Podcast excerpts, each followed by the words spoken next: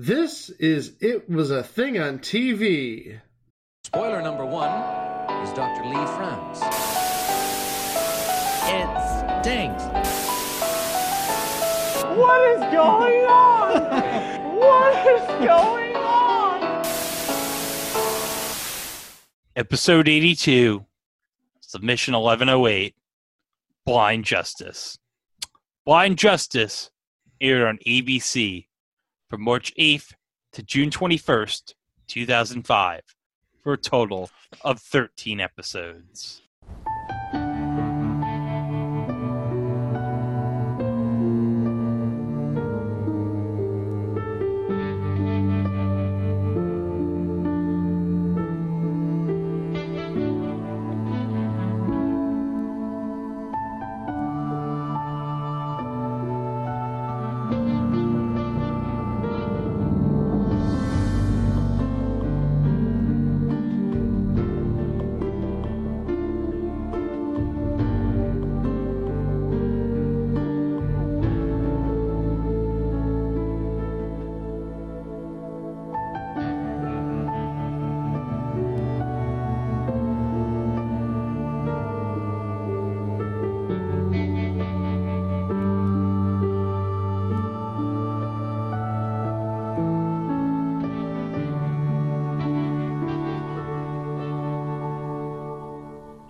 Guys, guys, I'm I'm I'm so sorry for this.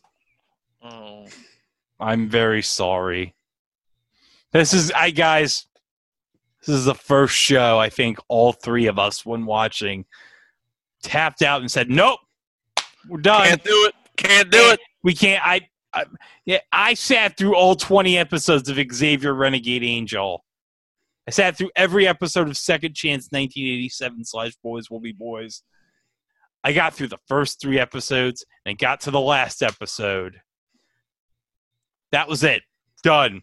I was I was done after 20 minutes of the first episode. I mean, this takes um some uh, to watch this. It takes some serious suspension of disbelief, and I just don't have it in me. Yeah, I lasted about as long as Chico. I lasted about uh, maybe 20 minutes at most. And uh, I said, nope, this is ridiculous. Not, nope, can't do it. So uh, a lot of this is going to be uh, just rehash and recap. But we will, but we did do our research, so we hope you'll revisit this in the future. You'd be a whole lot better than than we are at it anyway. So, what was this show about? Well, the show's called Blind Justice. So, I'm guessing that justice is involved. Yes. And I'm guessing that blind justice is involved. Yes. Yeah, Justice is blind. Let's remember that. Yeah. Yes. Um, it was a police procedural, which was big at the time. And, done, this- and done by the one of the greats of the genre. Steven Bochco, yes. Yeah. NYPD Blue, baby. NYPD Blue. In fact, this show took the spot that was left by NYPD Blue. Yeah, a lot of good that did. hmm And like we mentioned in the last episode, for every good one, there's got to be a bad one. So for every Hill Street Blues and NYPD Blue, you've got a Blind Justice and you've got a definite future installment Cop Rock. Hey, for every Doogie Howser MD, you get one Capitol Critters. Mm-hmm. There you go. Steven Bochco basically got the idea of this show where he was listening to uh trying to remember what the name of the band was, It was the Blind Boys of Alabama. the Blind Boys of Alabama. And they were in concert and he was just noticing how incredibly inherently sort of they're, they're, they're, they had heightened proprioception, the Blind Boys of Alabama. They came and staged, they they were basically one unit and they just performed like it was nothing. I don't know how you get a cop show out of that, but Steven Bochco just looked at ABC and said, "It ain't like any cop show you've ever seen before." And somehow people at ABC were like, "Okay, we'll give you 13 episodes." and so, so 13 episodes. And it was uh, and they and they ordered it as a mid-season replacement but it ended up airing. When did it start ending yep it aired in mid-season sure enough. More chief. hmm they needed something to plug up that hole of uh, nypd blue left what can i say Yeah. So what is Blind Justice about? Well, guys, buckle up because this is this is without a doubt the dumbest. I, I'd say this is the most ridiculous plot for a series ever. Okay, here we go a New York City police detective named Jim Dunbar and his partner are ambushed by a gunman with an AK 47. Three other officers are out of ammunition, and Dunbar's partner is frozen in fear. So Dunbar takes action, but also takes a bullet, which leaves him blind. all of this is covered in the first uh, minute of the pilot by the way Yes. He sues the police force and is allowed to keep his job despite his blindness. He's partnered with Detective Karen Betancourt, who doubts his ability to effectively do his job. He also must deal with self doubt and his wife Christie's doubts by seeing a psychiatrist. all of this is covered in the second minute of the pilot. Yeah. So yeah, if you've seen the first two minutes of the show, you got this the gist of the series. Okay, that's it, everybody. Thank you. I thought I thought Regis's The Neighbors was simple to explain. Nope. Uh, But but yeah, uh, Blind Justice basically is a sort of police procedural where the lead is stop me if you've heard this one. Blind. he's blind. Cause get it, it's blind justice, and Yeah. the, and the detective is blind. But apparently he can still do his job. He can still. So it's basically it's Daredevil without all the superhero stuff. Yeah. It's Daredevil without all the uh, super. Yeah. He He even has some of the uh, special effects used on Daredevil. and by Daredevil we mean the Netflix series, not the Ben Affleck movie. Yeah. Even though this was like two years after the Ben Affleck Daredevil. Hmm You know what? We have to talk. We've talked about how it became to be. We talked about what the show is about. Yeah. Now we have to talk about who was actually on the show. Oh, this is gonna be all right. So we have Ron Eldard playing the lead role in Detective Jim Dunbar. So he's our blind justice man. Now take it. Now I just wanted to point this out. Ron Ron Eldard, completely sighted. Yes, they didn't actually get a blind guy for this show, folks. hmm But they but they did end up getting the guy who would be in future installments, Men Behaving Badly. Oh, he's the guy. Yo, he's the guy that was with Rob Schneider in the American version. Yes, Oh my God! How did I not realize that? there you go. Oh my goodness. He was also on future installment Bakersfield PD. Well, I'll tell you this much: Ron Eldard, he was no Martin Clunes. Uh, See what I did there? yeah, I totally saw, saw what you did there. I was referencing the UK version of Men Behaving Badly, starring the guy who plays Dark Morton. That would be the guy that Ron Eldard plays in Men Behaving Badly. Now, playing his wife Christy is Rena Sofer, who would be on future installments Coupling. She played Susan. Oh, She wasn't, um, she wasn't the original choice for Susan, but she played Susan. oh, that'll be fun when we get to the coupling US. Oh, yeah.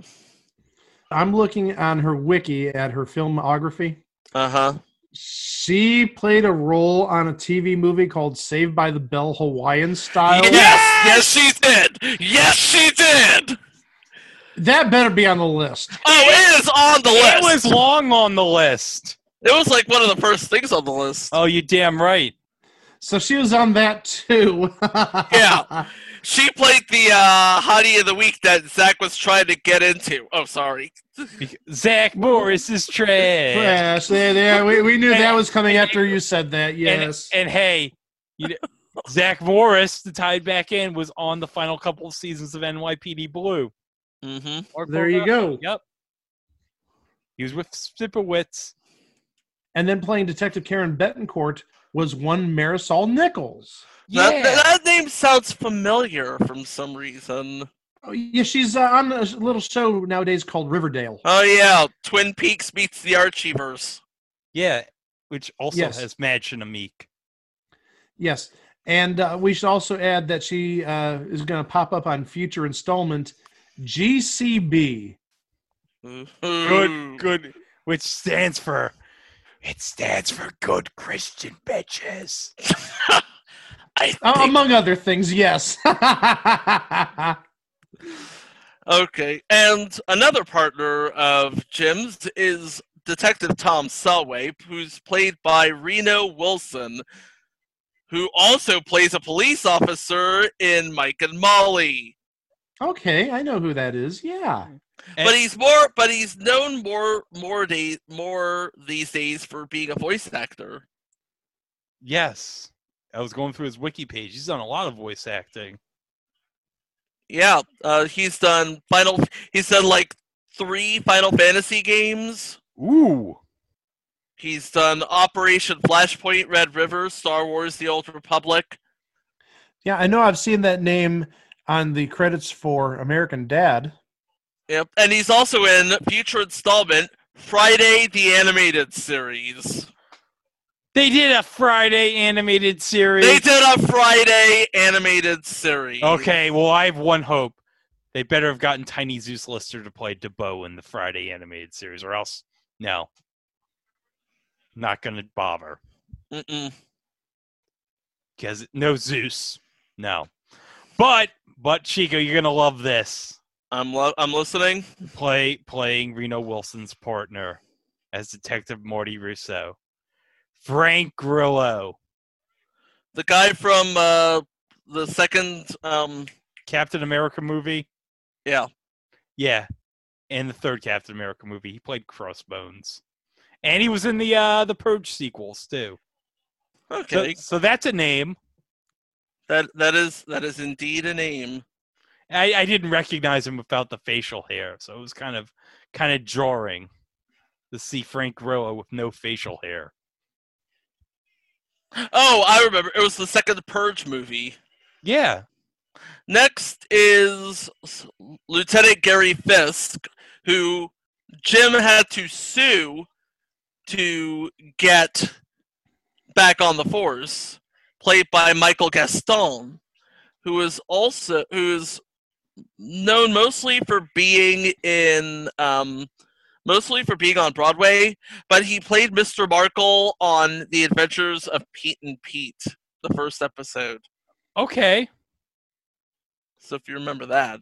yeah. Finally, we have Dr. Alan Galloway, who was played by Saul Rubinek. Yes, that's Saul Rubinek. That's Saul Rubinek? Yeah, that's Saul Rubinek. Well, actually, uh, it looks like he had a somewhat recurring role on Bizarre, the John Byner show, Mm-hmm. because uh, Wikipedia lists him being in 24 episodes. And oh, well, I believe this is a future installment. He was on 22 episodes of Inc. I'm pretty sure that's an installment. That's already been Uh, on there. oh yeah, That And done also- been on that done been on there. Yeah. yeah, and and, and also j- just to add a better TV show, he uh, portrayed Donny Douglas on Frasier. All right. 15 episodes. I mean, that's not insignificant. Yeah, and of course you can watch all of Frasier on Peacock. Uh-huh. Yeah, and it shows up on uh, on Hallmark Channel at like four in the morning. Oh, really? That's that's awesome. That's Oh, yeah. great. Yeah, if, if you're going through some uh, insomnia, you can either watch Frasier on Hallmark or you can go watch Garfield and Friends on Boomerang. Yes. Just, Like just it- my just my recommendation for the insomniacs out there. Be better than watching this, that's for damn sure. Uh, All right, so let's get into the recaps. All right, this is all thanks to TV.com. They managed to have detailed. Somebody at TV.com actually sat through all of the episodes. Uh, we thank that person, whoever he is. Okay, Indeed. first the pilot.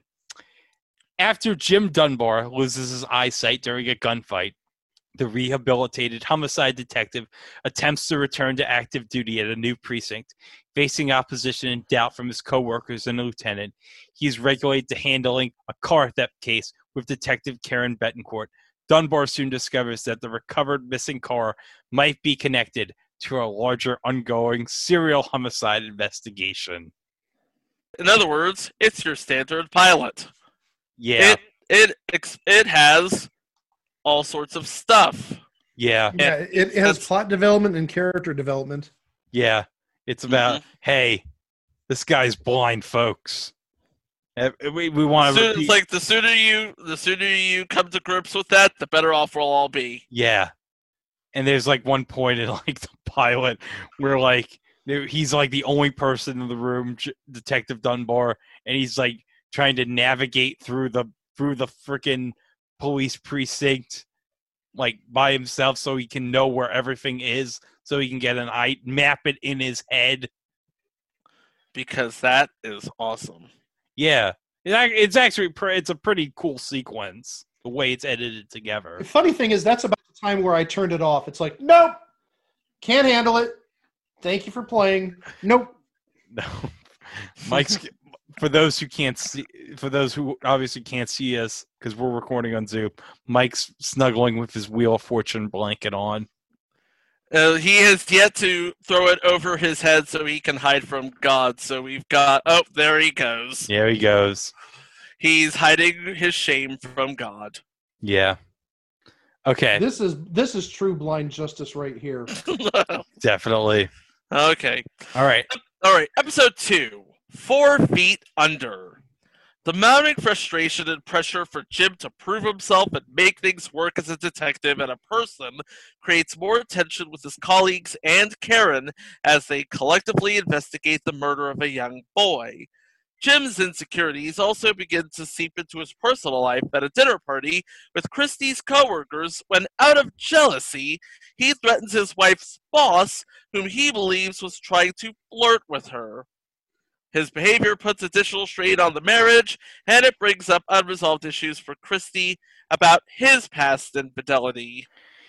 Yeah, because he was unfaithful to his wife once. It's always one time.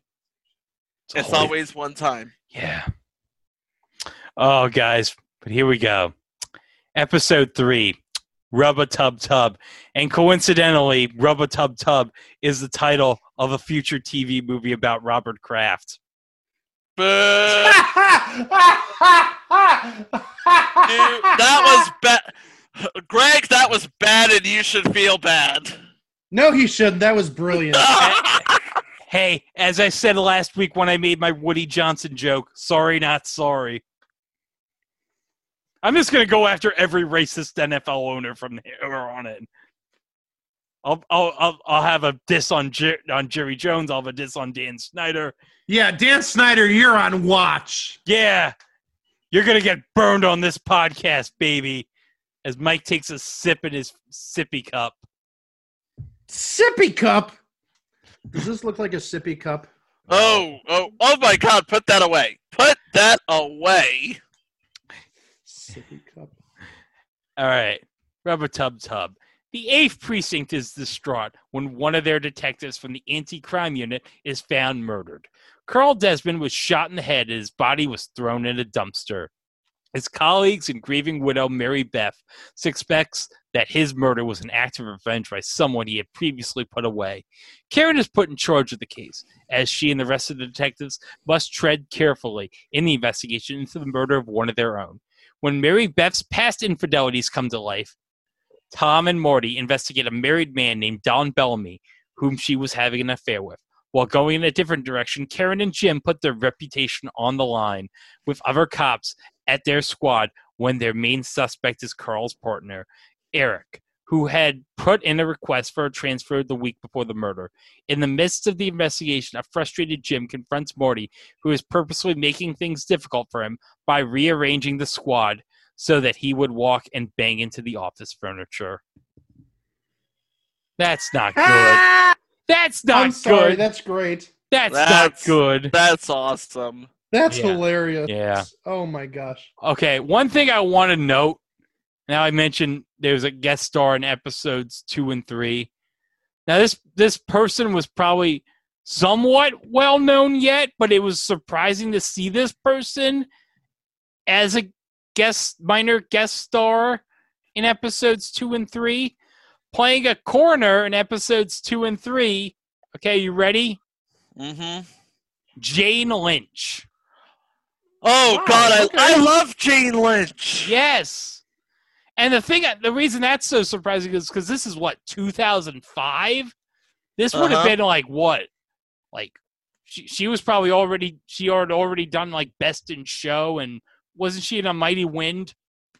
Yeah. Oh, yeah. Best of Show would have been like 2000. So this Yeah. is definitely after Best in Show. Yeah, but this is like three or four years before Glee, if I'm not mistaken. yeah, four four years before Glee. Yeah, that that just took me by surprise. I'm like, wow, Jane Lynch really in 2005? I love Jane Lynch. Oh yeah, Jane Lynch is like a national treasure. I love her. In, I love her in Glee. I loved her in Hollywood Game Night, and I loved her in The Marvelous Mrs. Maisel. Hey, I, li- I liked her in uh, Wreck It Ralph. Her, and we may too. just her in the reboot of Weakest Link. Eh, Maybe that'll be a future entry, the Weakest Link reboot with Jane Lynch. Who knows? we'll, we'll see. Hopefully, it'll be good. Fingers crossed. I'm, I'm just glad we'll have the Weakest Link back on TV. Episode four. Up on the roof. Up on a roof. Up on a roof. Up on a roof. Up on a Roof is the name of the episode. The pivotal moment where Terry Jansen, his former partner, failed to step up and take out the bank robber, continues to haunt Jim as he's forced to relive losing his eyesight in a recurring nightmare. This is the first minute of the pilot, by the way. Jim struggles to move on with his life, but a joint investigation with the 77th Precinct pairs him and his current colleagues with Terry and another detective as they investigate the murder of two gang members. Oh, man. Oh, so this is where you get into the meaningful PTSD discussions Yeah. and the and the ramifications of heavy duty police work. Yeah.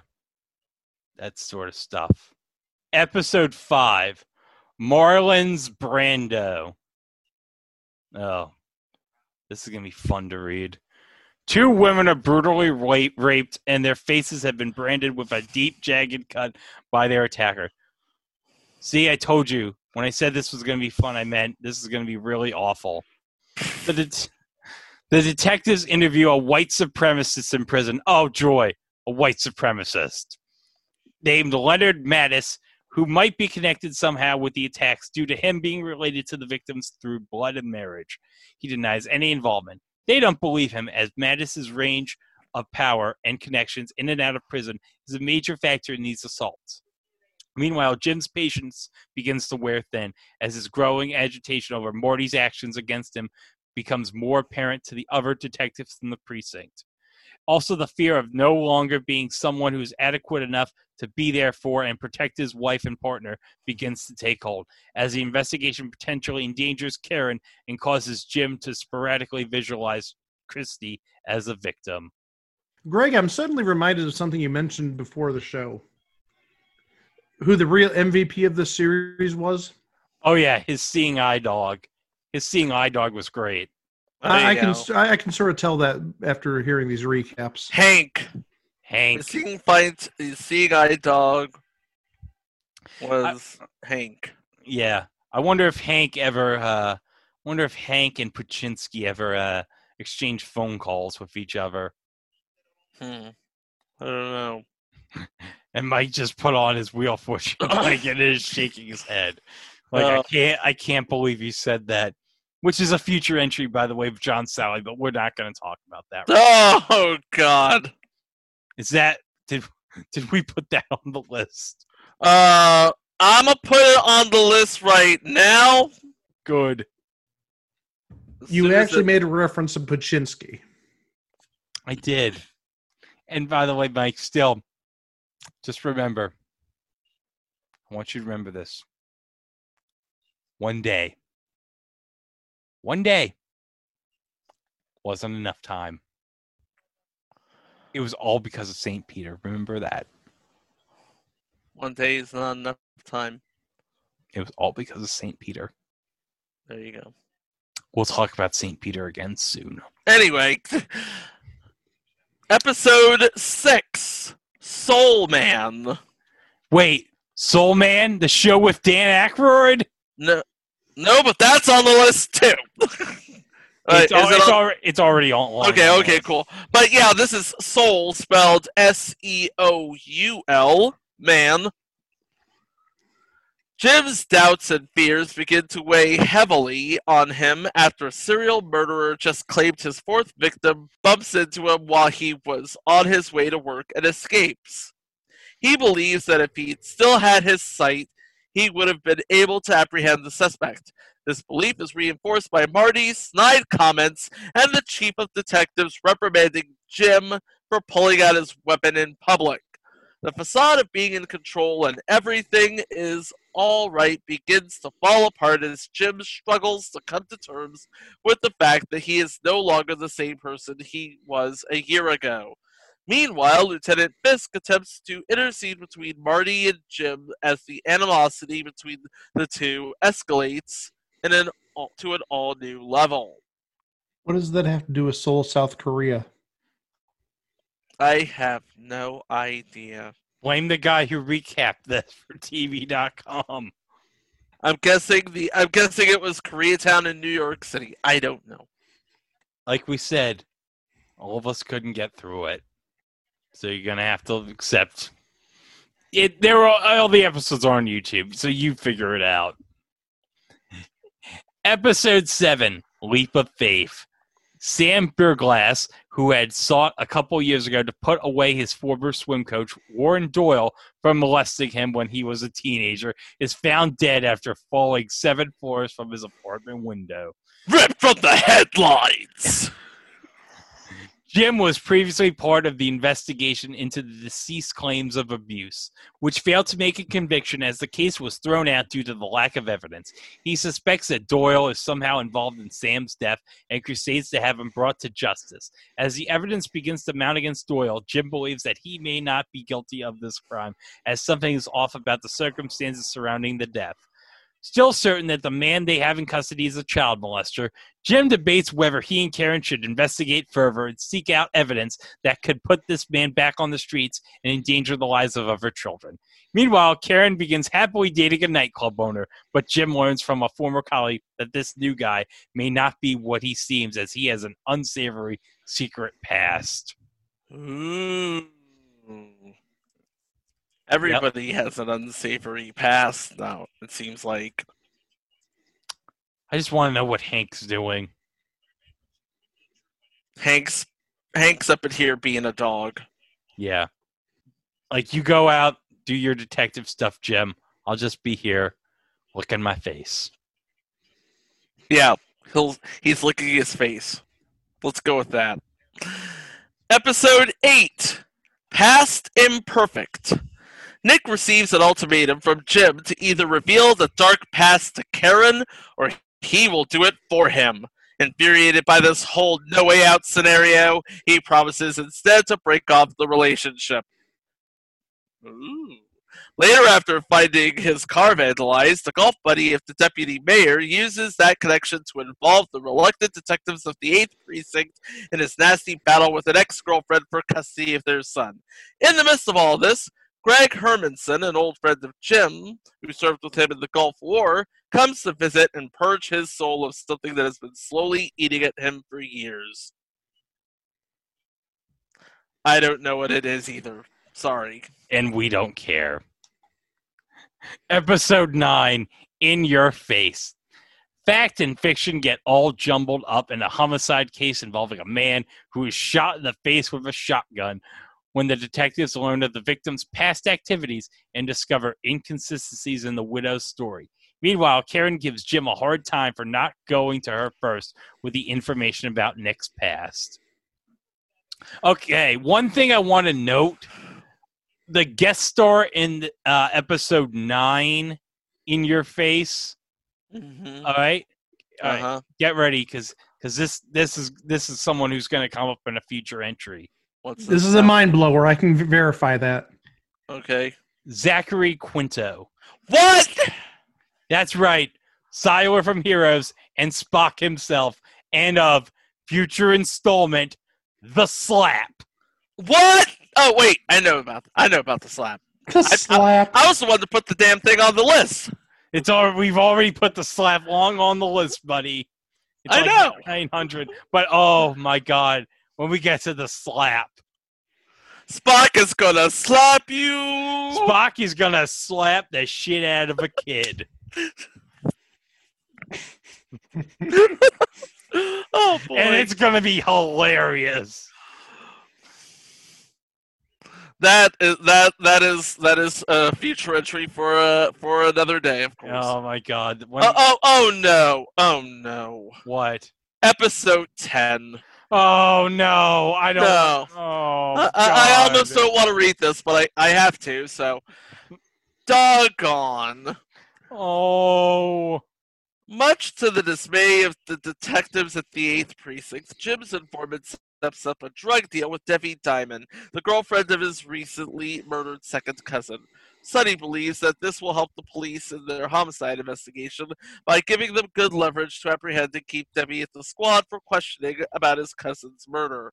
The only problem with this deal is that he scheduled it to take place in a few hours with a blind man interested in purchasing the drugs. Oh no. You won't believe what happens. Oh, I'm just. Yeah.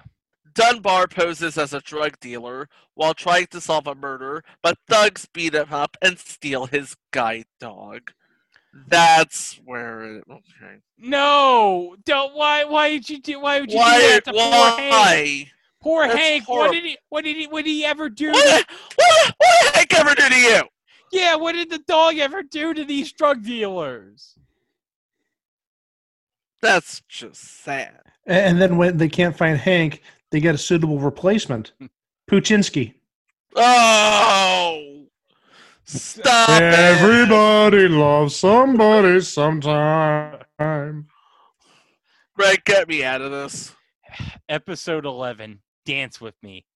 After a recommendation from Dr. Galloway to temporarily put aside the problems in their marriage before going to couples counseling, Christy and Jim set out on a quest to search for a fun and comforting activity to do that will bring them closer together. Artie Steckel, the man who found Hank, asked Jim to talk to his nephew Pete, who has given up on living his life to the fullest after gradually becoming blind due to disease. Jim attempts to show Pete, who wants no help and only to be left alone, and that there are options out there where he can learn to cope and live a normal life with his blindness. Meanwhile, an elderly woman is found dead in her bedroom after it was consumed by an arson set fire. The main suspect is the landlord, who is also a firefighter. Oh, this is rigged right here, folks. The main suspect's a landlord, and he coincidentally happens to be a firefighter. No good. Which creates NG, no good. Which creates friction as it stirs up old feelings in a conflict of cops versus firefighters when he accuses Marty of being biased towards him in the investigation due to his profession. Hey, hey, Greg, Yeah. you're you're you're a New Yorker. I'm a Long Islander. You're a Long Islander, but you're New York adjacent. Yeah. Can you remind everybody what the relationship between NYPD and FDNY is one more time? It's like the Bloods and the Crips. Yeah. Episode 12 Under the Gun. Uh oh. While Jim is having dinner with Christy at a restaurant, another patron makes a derogatory statement directed towards her. When Jim asks this person to apologize, the man refuses and then attacks him, which leads to an all out brawl in the restaurant. In the midst of all this chaos, the satchel ca- containing Jim's firearm is stolen. Unnerved by the whole situation, Jim seeks the help of his colleagues who all agree to search for the missing weapon. The, the, the issue of whether Jim should carry a gun or not again comes into play as things go from bad to worse when it's suspected that his revolver might have been used by an unknown assailant to murder a 17 year old boy. Wait, with connections to drug dealers. Oh, what a shocker, folks! I'm I'm shocked. This is. This I'm is, shocked. Th- there is gambling going on in this establishment. yeah. You're winning, sir. Thank you. Uh, all right. So of course, we get to the final episode, episode 13, Fancy Footwork. Now, this this episode aired now the 12th episode aired on May 31st, 2005. This episode was burned off on June 21st, 2005. And this is gonna this is unbelievable You know when it was burned off? After game six of the NBA Finals. Yeah, Chico, burned off after game six of the NBA Finals between the Spurs and the Pistons. And this episode was not even shown on the East Coast. They aired it on the West Coast after game six. It was such. They didn't even. It was so. It was in one area of the country. They burned off the final episode, and because it was a regional broadcast, technically, it didn't even get a national rating. Nope. No. Okay. So what happened on this episode? Yeah. Dunbar investigates the murder of a boxing promoter. And then, to follow up on the previous episode, he tries to decide if he should give up carrying the gun. And you know what, guys? He decides he's going to give up carrying the gun. And he gets a round of applause like, great job, Jim.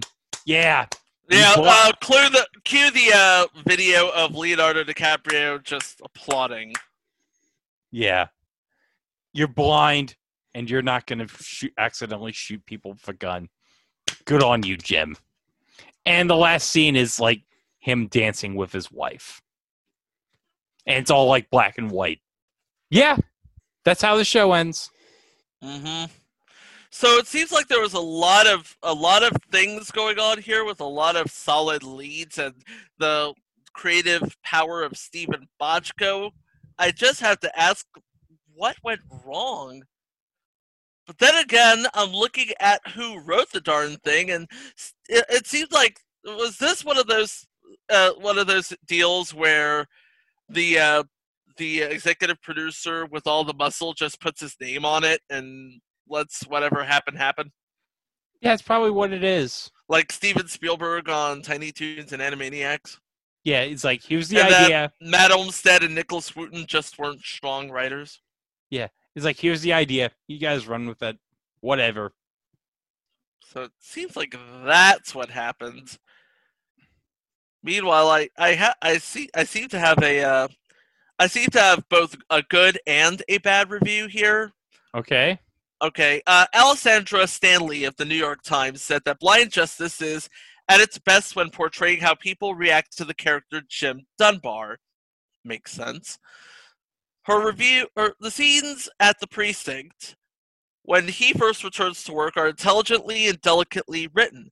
His heroism and the groundbreaking lawsuit he filed turns him into a celebrity cop, and his colleagues on the force greet him with graceless courtesy and palpable resentment.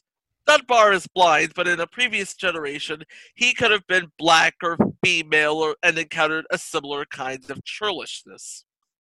Yeah. Hmm. So uh, yeah, I totally get that. I mean that that that makes sense. On the other hand, you have Robert Blanc, Robert Bianco of USA Today, who said As bad ideas go, oh, Greg, you're to like this. As bad ideas go, Blind Justice's gun toting blind guy isn't even a patch on some of the truly awful concepts that have made it to series. And uh, Matthew Gilbert of the Boston Globe said, Detective Dunbar might as well be wearing a, roll, a note pinned to his back reading, I have courage, integrity, and kids really like me. Blind Justice settles for the sort of nobler than thou portrayal that marred the final seasons of Bochco's NYPD Blue. In the episode sent to critics, the murder suspects are straight out of central casting, from the wigged out serial killer to the abusive dad.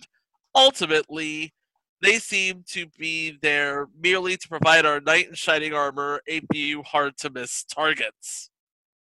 Uh, Greg, uh, if which side are you on on this?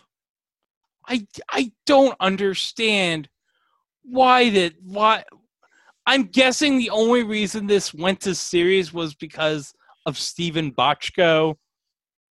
Because obviously He flexed. He he's fle- flexed. he flexed his muscle to get this on schedule.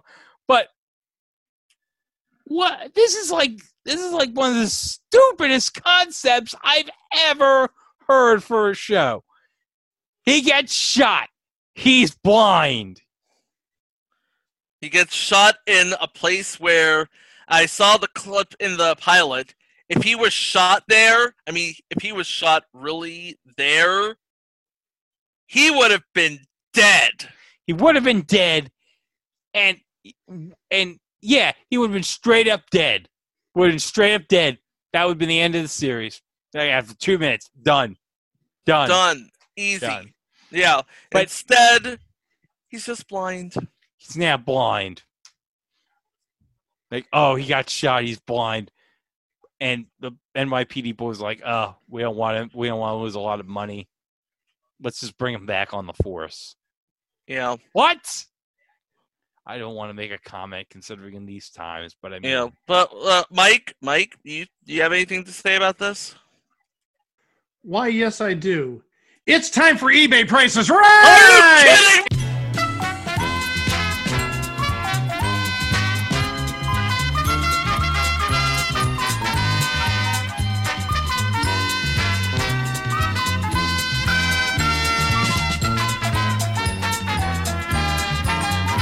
Yeah, believe it or not, I found something that ties into the TV show. This is a DVD. This is given to uh, voting members of the Hollywood Television Academy uh, to pick nominees for uh, that year's awards.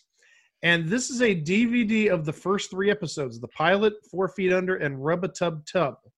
oh, Now, awesome! Now, Just this what I- sold. Just what I want. Rubber tub tub. Now, this sold on June 24th. Okay. Okay. All right. We're going to start with Chico since we started with Greg last time. Okay. Um, I'm gonna go with. Uh, now this is a screener DVD, so I'm gonna Screener go. DVD of three episodes. Yes. you know what? I'm gonna go with uh 1420.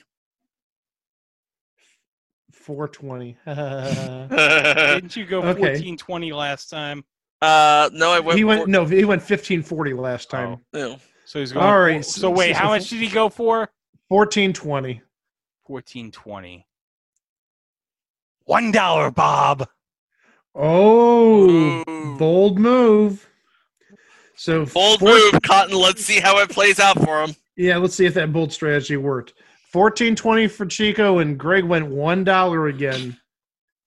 Cuz Greg thinks nobody would ever pay 1420 for this DVD. Well, guess what, Greg? You're wrong. 21.99. Who pays 21.99 for a Screeder DVD? Somebody did. It sold. Who does that? It, it sold for 21.99. That's pathetic. Okay, That's let's sad. let's get to the real. Let's get to the real reason because this was my show. Okay, Okay. here's my. All right, so guys, Here's Greg's blind justice. here's my blind justice. Damn it.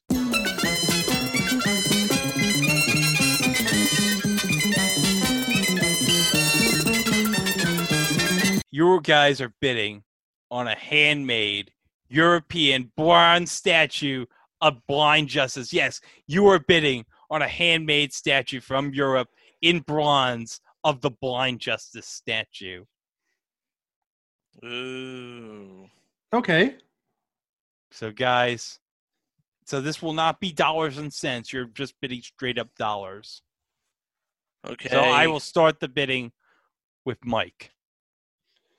Okay, you said it's handcrafted. Okay. And, and you said solid bronze? And Solid Euro- bronze. handcrafted And- European, and European. solid bronze statue. Of Yes. blind Okay, so uh, uh, okay, so this had to be money then because it's not cheap doing that by hand. Um, does it say anything about weight or height or size? I'm just reading what it says in the description. Okay, well, I, I think it's going to have some sort of value, so I'm going to say, I'm going to say 149 even. Okay. Chico, your bid. I love you, Mike. One fifty. The price of the handmade European bronze statue of blind justice. $205. Yay! That's an expensive paperweight. I'll guarantee you this. When we get the life size statue of McLean Stevenson, that's going to look like nothing compared to that. Oh, when we get the life size McLean Stevenson statue, I'm going to put a bandana around his head so he's blind justice. We'll get like a Hulk Hogan bandana. We'll tie it around the McLean Stevenson statue. Just get a set of scales. You're good to go. Yeah. But guys, blind justice. Oh. They had justice. And it was blind. You know what, guys? Mm-hmm. In 2005 on ABC, in a year where ABC was was coming back from Aaron Millionaire from like four nights a week, and they were recovering from the overload of Millionaire. They came back with Lost and Desperate Housewives. They had Blind Justice, and guys, it certainly was a thing on TV. Yep. Yeah. That dog. That dog, though. Oh, Hank, he's the real star of the show. Hank made that show. Yeah. It should have been a spin off show involving Hank. I would watch the crap out of it. Oh yeah.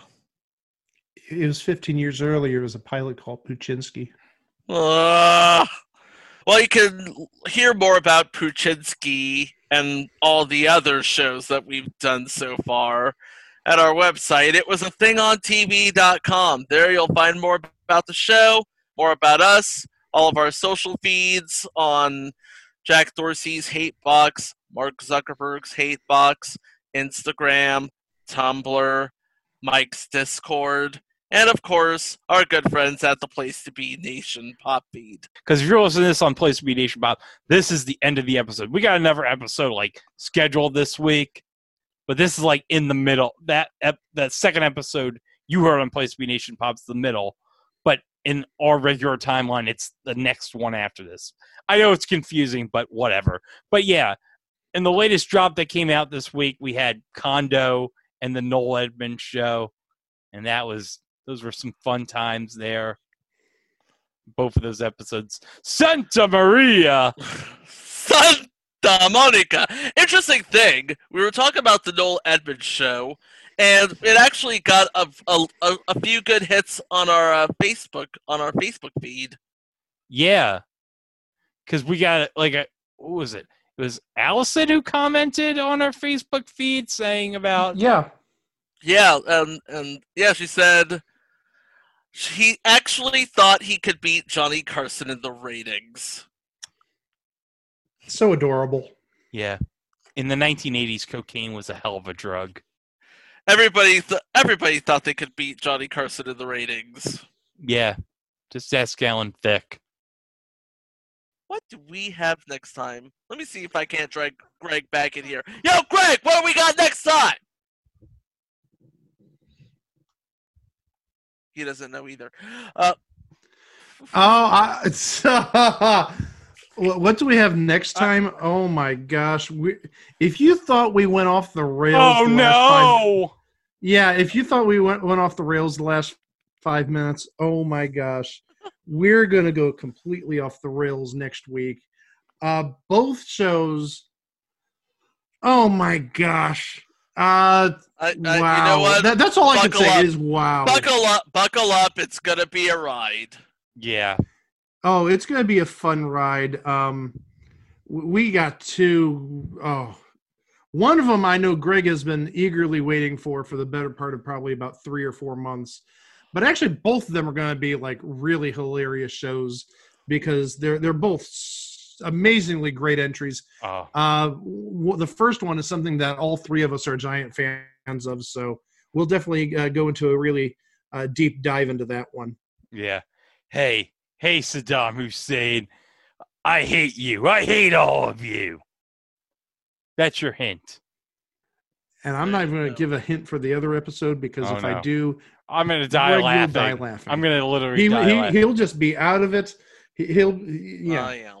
Hey, exactly. I'm gonna give you one. I'm gonna te- tease you with this. When I read the title of episode 84, it literally might take a half hour for me to try to finish the title. I, I might have to do the read for that episode. It might Yeah. be, you know, remember when Charlie Steiner was trying to describe Carl Lewis singing the national anthem? Francis got off key. Oh. Yeah, and he w- couldn't stop laughing. That's gonna be me. It very well could be yes, but that's all coming up next week, right here on It Was a Thing on TV. Wow! Boy, how about that ABC? You know, this is unbelievable. A couple of years ago, they were in such bad condition. Nobody was watching. They were in such poor shape. They were losing money left and right. Things were so bad at ABC that they actually invited Paul and I to go over there and do the show. they were, That's how bad- They were, they, they were that desperate. Man, but But now they've bounced back. They have the, the wonderful uh, blockbuster show Lost and Found. And then they have a. uh, is, is that, is I'm that sorry? it? It's I lost. I think it's just lost. Oh, oh, lost, isn't oh, it? I thought it was. Uh, you lost. right. yeah. I think it's lost. And, and then they uh, followed that up with Careless Housewives. And now. I thought well, that is desperate housewives. Everybody. They have a, a brand new show called Blind Justice. Blind Justice. This that's is amazing. Have you yeah. folks seen Blind What Justice? is that one? Well, um, it's it's about a, uh devoted cop uh, who believes he can still do some good uh, work on the force, even though he he's, has no sight. Oh. he's a sightless policeman. I see. Still out there, uh, pounding the beat, uh, uh, busting up crime and, and arresting thugs. It's called Blind Justice. Blind Justice. And it's a blockbuster hit. Here, I take a look at a promo for this upcoming show. Watch. Don't come any closer. I swear I'll shoot. Just put the gun down and let's talk this out. Stop talking. Drop the gun. Leave me no choice.